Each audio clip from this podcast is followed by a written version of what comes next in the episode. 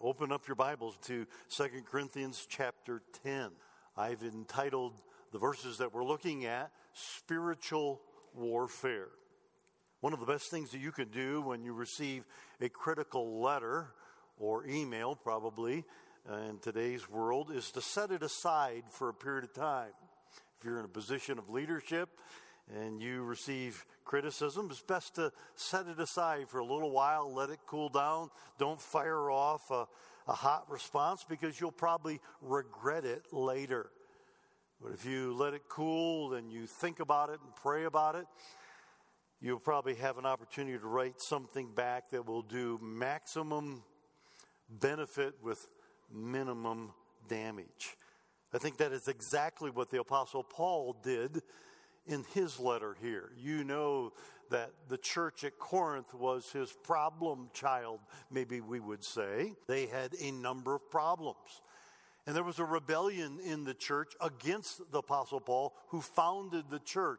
The Judaizers, the legalists, had come in and had fomented this attitude that Paul is a dictator, that Paul doesn't really care for you, he's seeking your money, etc. They had a number of things that they had infiltrated the church with. Paul is writing this letter to deal with some of those problems. Obviously, the tone of the letter changes from chapter 9 to chapter 10. Matter of fact, so dramatically that some commentators say that these are two separate letters, that chapters 10 through 13 were a second letter or another letter that was tacked on to 2 Corinthians. Others say, no, it was a postscript that Paul received information while he was writing his letter about what was going on at Corinth. And so he addressed those issues and those problems in chapters 10 through 13.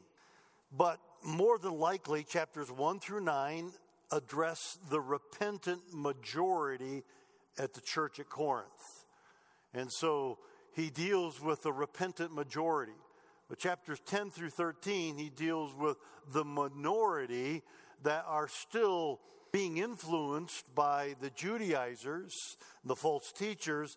And so Paul deals very sternly with them in these last four chapters. In this first section that we're looking at here today, Paul gives some divine insight for the Christian soldier who is waging spiritual warfare. And whether we want to accept the reality of it or not, we are all in spiritual warfare. If we're a believer today, we're in spiritual warfare. This world is not friendly to the children of grace. This world system is held sway and ruled by the prince and power of the air, Satan.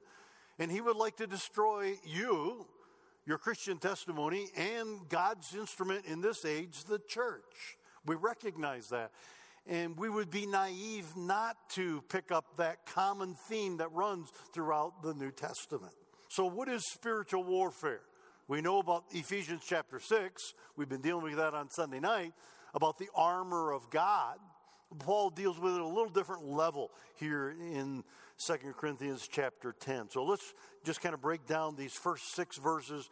Future, next week and the following weeks, I'll deal with Christmas themes, but we'll come back to the second half of chapter 10, probably in the new year. So spiritual warfare. I see three ideas.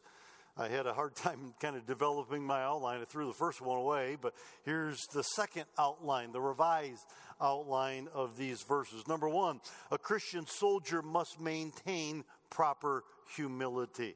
Let's look at verses 1 and 2. Now I, Paul, myself am pleading with you by the meekness and gentleness of Christ, who in presence am lowly amongst you. So he's describing how Christ was and how Paul was when he was with the Corinthian believers, with meekness and gentleness of Christ, who in presence am lowly amongst you, but being absent am bold towards you. But I beg you that when I am present, I may not be bold with you. I'm hoping that your attitude will change. The repentance of the minority who haven't repented will come to fruition. that I may not be bold with that confidence by which I intend to be bold against some who think of us as if we walked according to the flesh. So Paul deals with this subject of a Christian soldier, if he's going to be effective, must keep his humility. He must maintain humility. Paul appeals to those individuals, and he uses the word meekness and gentleness. The word translated gentleness here is often translated in the New Testament kindness. He says, I came to you with meekness and kindness and gentleness. And that word picture is those that don't seek to retaliate. Paul could have retaliated against this rebellious minority that was rejecting his apostolic authority. And Paul doesn't appeal to them on personality. He doesn't deal with them on his authority as an apostle. He deals with them with meekness and kindness and describes our Lord. We're all familiar probably with the verse, Matthew 11:29. It says, Jesus says, take my yoke upon you and learn of me, for I am meek and lowly in heart, and you shall find rest for your soul. So Jesus came with meekness, with gentleness, with kindness, with lowliness, with humility. And Paul is coming to them, appealing to them with that same tenor, not with a harshness, not with boldness. He says, if I have to, I will, but not now, not in my letter. Paul's adversaries insinuated that Paul wrote strong and bold letters, but in person, he was soft-spoken. He was a weakling, or in our modern vernacular, he was a wimp. That's how they described him. Let's pick up in verse 8. For even if I should boast something more about our authority, he's talking about his apostolic authority, which they were rejecting, which the Lord gave us for the edification and not for your destruction, I shall not be ashamed, lest I seem to terrify you by my letters. For his letters, they say, are weighty and powerful. In other words, they're strong and they're authoritative. But his bodily presence is weak, and his speech is contemptible. They weren't proud of Paul. They dismissed Paul, this minority there at the church in Corinth. So they were accusing him of being duplicitous. His letters are one way. His personality is a different thing. His letters are bold. His personality is kind of weak and timid. He's really cowardly. He writes a strong letter, but when he's with us, he's not that strong. He's not that dominant. He's not that authoritative, is what they were saying, and that's being filtered through the church. But the biblical record speaks to Paul's courage. He wasn't cowardly. He wasn't a wimp. He was bold and he was courageous. Paul was very courageous for the gospel. He faced hostile mobs. He endured beatings, he endured shipwrecks, he endured imprisonment, he endured the plots on his life. He proclaimed the gospel fearlessly before the Jewish Sanhedrin, Acts 23, before Roman governors, Acts 24 and 25, before King Herod Agrippa in Acts chapter 26, and even before the emperor of Rome, Acts chapter 27. So Paul was fearless, he was bold, he was courageous, he didn't worry about the consequences. So what they were saying about him was not true, and it was not fair. But he was appealing to them in love because they were his children in the Lord. A lack of humility can be disastrous. And Paul was, even though he was a great apostle, an intrepid church planner, and the writer of much of the epistles that we find in our New Testament, he kept his ego in check. He was very humble because he knew, as all of us should know, that humility is critical for a Christian soldier. When we become puffed up, when we become proud, when we think that we can accomplish things on our own, that's when we fall. It's illustrated many times in history at the Battle of Little Bighorn. You know the story. George Armstrong Custer recklessly led his men against a much larger force of Sioux and Cheyenne warriors. In the ensuing battle, his regiment was destroyed. He and all 210 of his men that were under his command were all killed. They were all slaughtered, all scalped, in part because Custer arrogantly began to believe that he was invincible in battle. He'd won so many battles that he thought he was invincible and he could not die at the hands of the Indians, but he was slaughtered as well as his men. We advance the kingdom of God, not with haughty self-confidence. We have the truth. We have the Holy Spirit. Or, you know, this is truth and you believe lie. We don't advance the kingdom of God with haughty self-confidence, but with humble God-reliance. That's how we advance the kingdom of God. So a Christian soldier must maintain proper humility. Second, a Christian soldier must utilize spiritual weaponry. I hope that you get what Paul is saying. We want to take a moment and really kind of see what he's saying here in these following verses. Look at 3-5. For though we walk in the flesh, Paul says, I am a man. I have a body. I'm not superhuman. I'm not a super Christian. We walk in the flesh. We put our pants on, our robe on, just like the rest of you. So he says, although we walk in the flesh, we do not war according to the flesh. We don't do battle according to human means. We don't use the typical weapons of warfare when it comes to spiritual battle. We don't war with swords and shields and spears and bows and arrows. That's not how we win spiritual battles. We walk in the flesh, but we do not war according to the flesh. That's a great reminder for us. We're walking in this flesh, and our flesh is tempted, and Satan appeals to our flesh. But we don't win spiritual battles the way an army wins physical battles. Verse 4, for the weapons of our warfare are not carnal, but they're mighty. Maybe we would say they're much greater. They're much more mighty than carnal weapons. They're mighty in God for the pulling down of strongholds. Casting down arguments, pulling down these arguments, casting down arguments, and every high thing that exalts itself against the knowledge of God.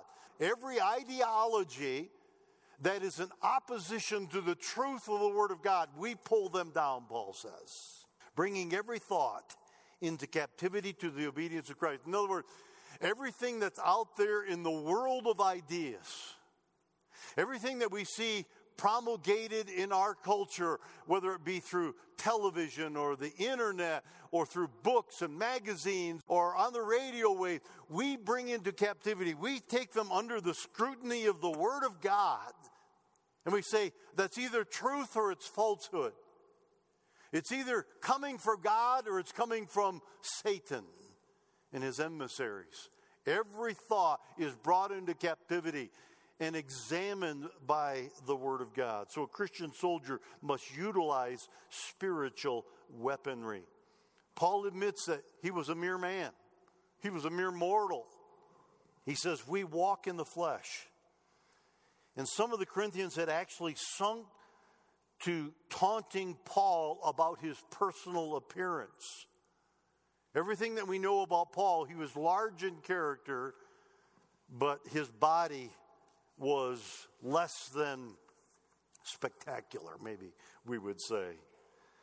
Matter of fact, it comes down to us from a very early book that was written about 200 AD, a personal description of Paul. It comes from the book, The Acts of Paul and Thecla, dating back to about 200 AD. And it describes him, and I'll quote from it, as a man of little stature, thin-haired upon the head. In other words, at best he had a comb over, but more than likely he had very little hair. Thin-haired upon the head, crooked in the legs, of a solid state in body. He was short and stocky, built like a fire hydrant, is my interpretation, of good state of body, with eyebrows meeting. In other words, he had a unibrow, you know, just one big brow, bushy brow across his forehead, and with nose somewhat hooked, typical Roman nose. But full of grace, for sometimes he appeared like a man, and sometimes he had the face of an angel. There's a description of Paul. Short, bald, a unibrow, bow-legged, not very appealing to look at. But sometimes as he spoke, they felt like he had the voice of an angel. Matter of fact, here in this passage, it talks about he wasn't a good orator. The Greeks loved that. The Greeks loved oratory. And people that spellbind them with their eloquence and their ability to capture the crowd with their words and the rising and falling of their voices, that was not Paul. Everything that we know about Paul, that was not Paul. Matter of fact, it was not typical of Jewish rabbis. They spoke in a monotone. And they usually read. Seldom is a great mind and a great soul deposited in a beautiful body or wedded to a beautiful body. Now, that was probably true of Paul.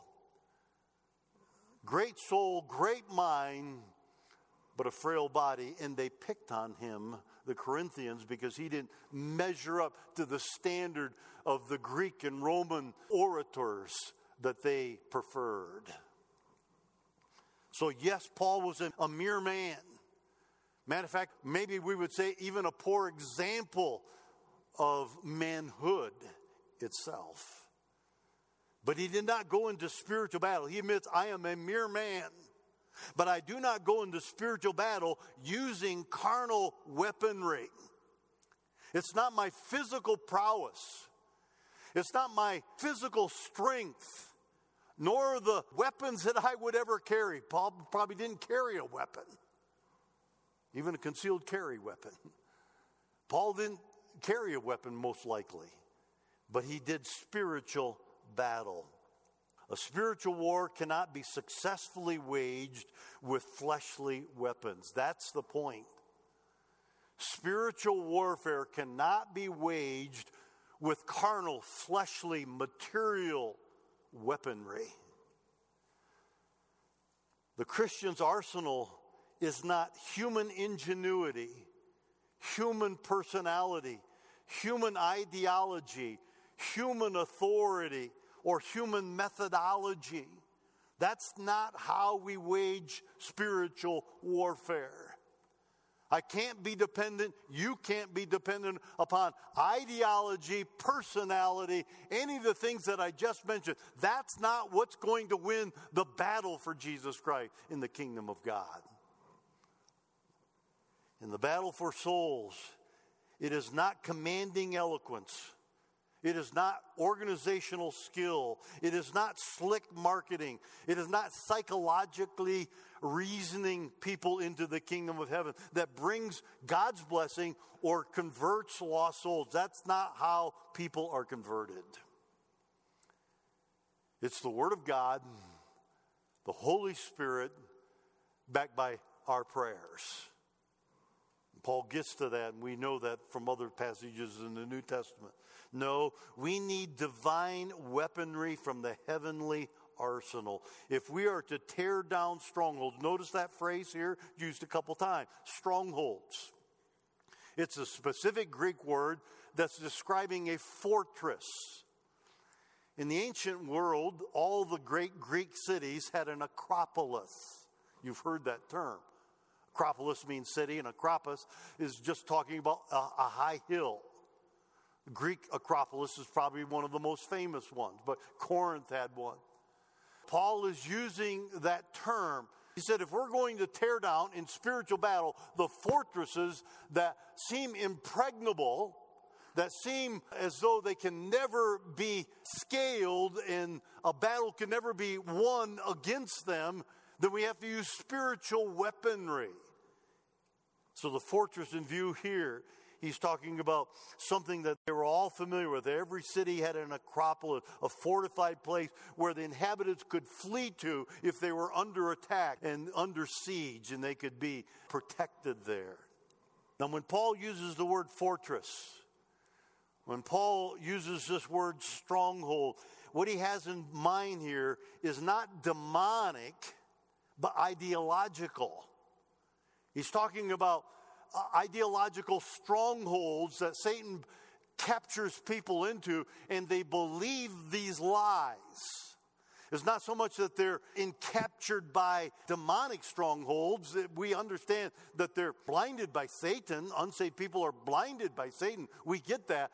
But it's their ideological strongholds that they've sought refuge in instead of turning to the Word of God. They've rejected the Word of God and embraced other false beliefs. That's what he's referring to.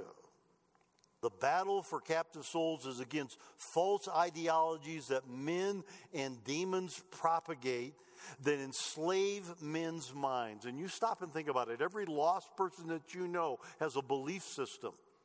They have a worldview. They have a philosophy that they're hanging on to. And they're seeking shelter in that belief system. It may be even a false religious system, it may be a cult, it may be evolutionary naturalism, believing in evolution, that the Big Bang and everything followed through with millions and billions of years. But they have a belief system that they're hiding themselves into and they're seeking refuge in it. And we know, not original with me, ideas have consequences. Bad ideas have victims. So when people believe a false system, they're going to be victims to those false systems, not just now, but particularly in eternity. So Paul says our job as Christians in waging spiritual warfare is to tear down those strongholds, to destroy. We sometimes call it apologetic. Apologetic is defeating the thinking, the false thinking that people have in our world today. Defeating those false systems of belief. Whether that be their philosophy, whether that be psychology, world religion, cults, evolution, whatever it is. How do we destroy these fortresses? What does he call them? Of lofty opinions. That's the word that's used here. They're lofty opinions that stand in opposition, what does he say? To the Word of God. These high opinions that they have. That's our world today. They have these high opinions of their belief system as it stands in opposition to the Word of God. How do we destroy these fortresses, these strongholds of lofty opinions that stand in defiance to God's truth? By utilizing the sword of the Spirit, Ephesians chapter 6, verse 17. It's the only offensive weapon that's given to the Christian soldier. The sword of the Spirit, which is the Word of God, he tells us. It's the Word of God that penetrates false belief systems. They may not believe the Word of God, but God believes the Word of God. And God uses the Word of God to destroy their false belief systems. Poke it full of holes. When I went to Bible college, there was a professor that I had that taught biological science survey. And he shared, I'm sure probably every year, how he was converted. That he went to one of the familiar Ivy League schools and was confronted with the truth of the gospel and didn't believe it, couldn't reconcile it. Thought it was a myth in the Christmas tale, and he ended up being in the hospital. And Dr. Mulfinger ended up in a bed next to a Christian in the hospital. And this Christian shared with him the gospel. He said, I don't believe any of that. I'm a scientist. And he was in graduate school, and he threw out some arguments to him. And finally, this Christian said to him, well, what do you believe? He said, well, I believe that Jesus was just a good person, knew the Old Testament somewhat, and went about doing good and trying to fulfill prophecies. He said, well, how did he arrange for himself to be born in Bethlehem that was prophesied 700 years before his birth? None of us can arrange our own birth, the location, time, city, etc. And Dr. Mulfinger couldn't escape from that thought as he was witnessed to and came to Christ. And then ended up teaching at Bob Jones University after he grew in his faith. We're to be pulling down these false systems of belief. And we do it through the Word of God. It gets into people's hearts. It gets into people's mind. They can't escape it. It festers. It grows. It irritates them, and they have to deal with it. And God uses it to bring them to a saving knowledge of himself. It's the sword of the Spirit, which is the word of God. Only the truth of God's word can defeat satanic falsehoods and those who are held captive by it. So we shouldn't be ashamed of the word of God. We shouldn't be ashamed of giving out a gospel tract, because it's the word of God. It contains the word of God. It's appealing to that a restaurant worker or that co-worker or that relative or that neighbor, and they read the gospel tract. That's how I got saved. Going to the phone booth while I was studying engineering and making phone calls. I had a system of cheating the phone company, and I would make free phone calls, but there was a new gospel tract there every week, and I would slip it into my pocket when nobody was looking. In the fraternity house, I would read that gospel tract, those chick tracts, those little picture tracts. And the word of God got into my heart, and it changed my thinking. And through my roommate, I came to Jesus Christ. It was through gospel tracts that contained the word of God. So we all go fill up our pockets.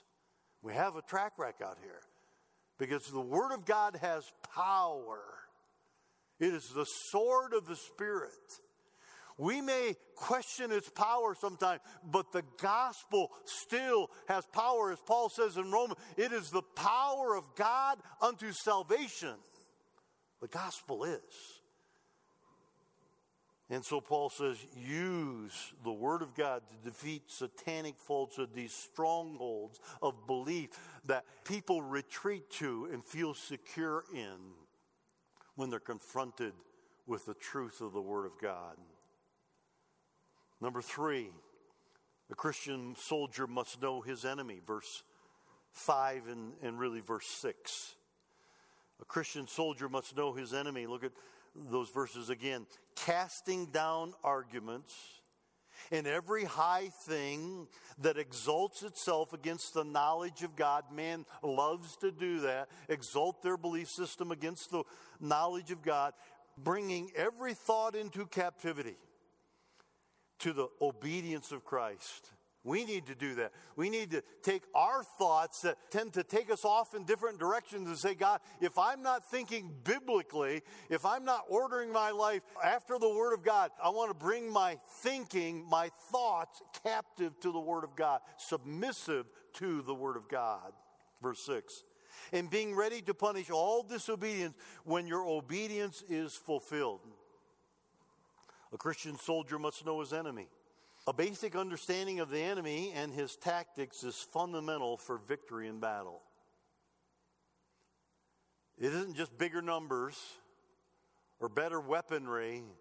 It's understanding how the enemy attacks us, how the enemy does battle. The notion that spiritual warfare involves direct confrontation with demons is foreign to Scripture. He's not talking about us confronting Satan.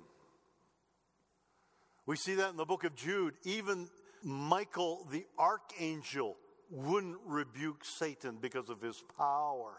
He said, the Lord rebuke you.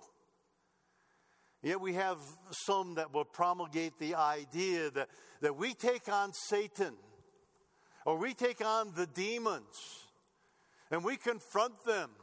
There's no precedent in Scripture for that, for Christians to be confronting Satan. The notion that spiritual warfare involves direct confrontation with demons is foreign to Scripture. Christians who verbally confront demons waste their energy and probably demonstrate their ignorance concerning real spiritual warfare. We pray and we lay down truth. And the Bible says when Jesus laid down the truth to Satan, he fled from him. The Bible tells us that in the book of James. When we're tempted, we lay down the truth of the word of God, and Satan departs from us, as well as his adversaries, demons. The word of God is our most effective weapon. That means that, just like a soldier, those of you who are in the military, you racked your rifle, you tore it apart, you put it back together. Sometimes you had to do it blindfolded in the dark.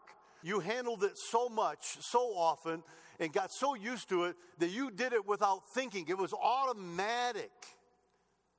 That's the way the Word of God is to be with us. We handle it so much, it steeps into our life that it's inherent. It's second nature to it. We can handle the Word of God just automatically. When truth is challenged or falsehood is set forth, we instinctively are able to pull back a passage of Scripture and lay it out there to confront the falsehood, the strongholds that people are believing in. We're so saturated with the Word of God, it instinctively, like a soldier can handle his weapon, as he has done so many times, we handle the weapon of the Word of God and we tear down strongholds. We defeat these fortresses of ideological beliefs that Satan has captured people with.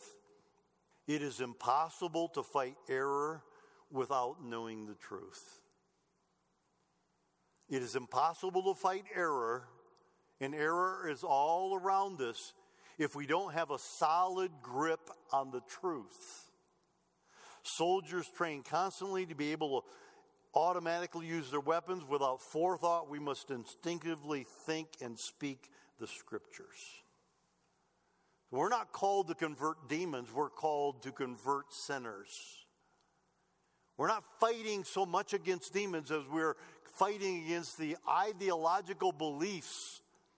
And there are many in our world, as we've talked about, psychology, philosophy, cults and religions and naturalism, evolution, etc.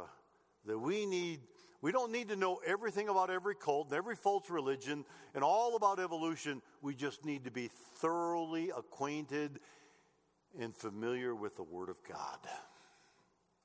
That's our offensive weapon.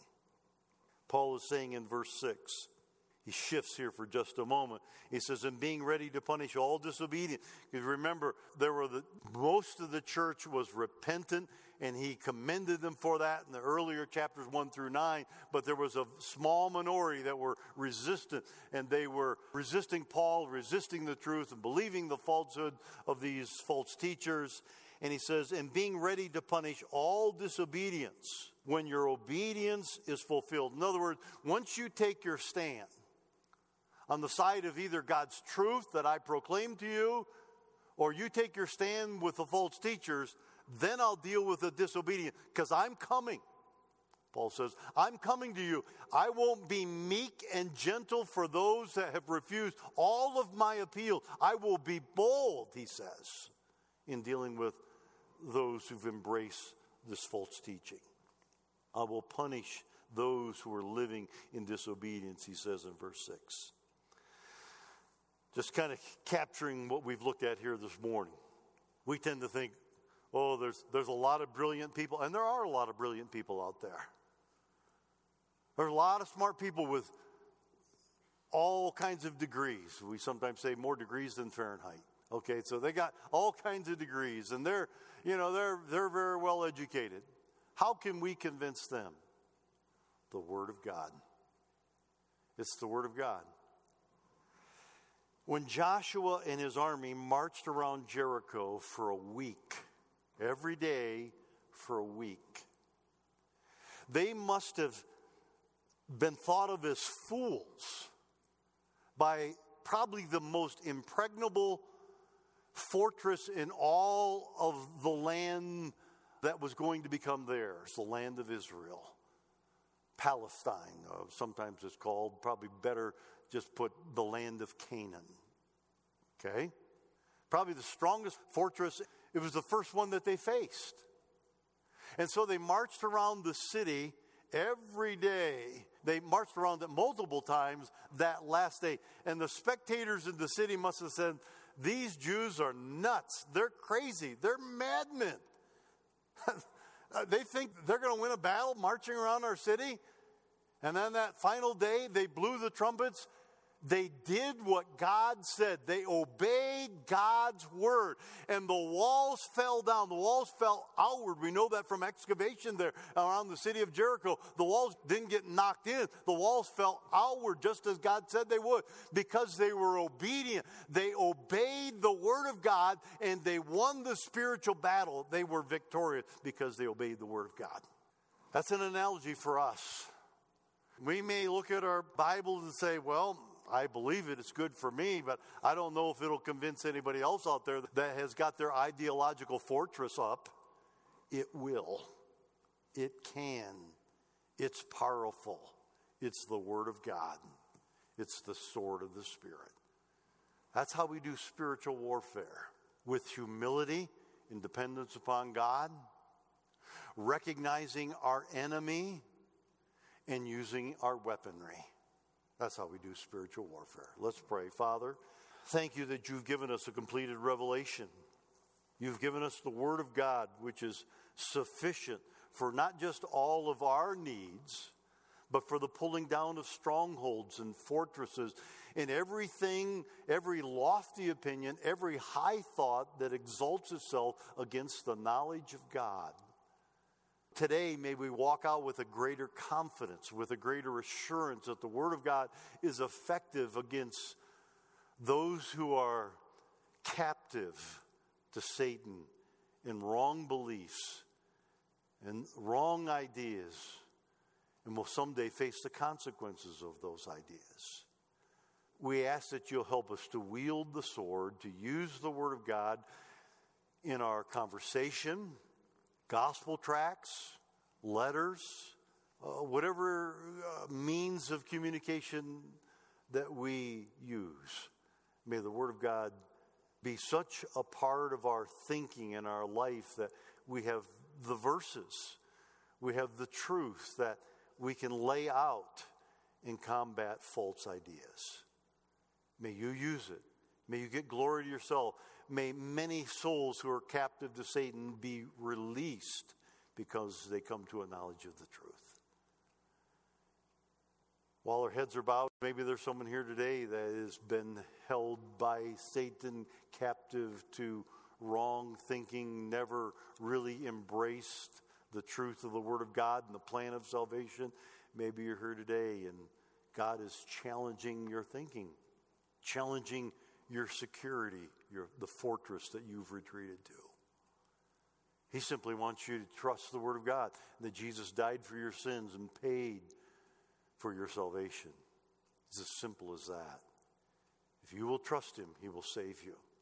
And I invite you to do that today before you leave our service today. Christian, may we take great encouragement to use the Word of God in the context that God puts us in, the circumstances that we find ourselves in, to use it to influence and bring others to Christ.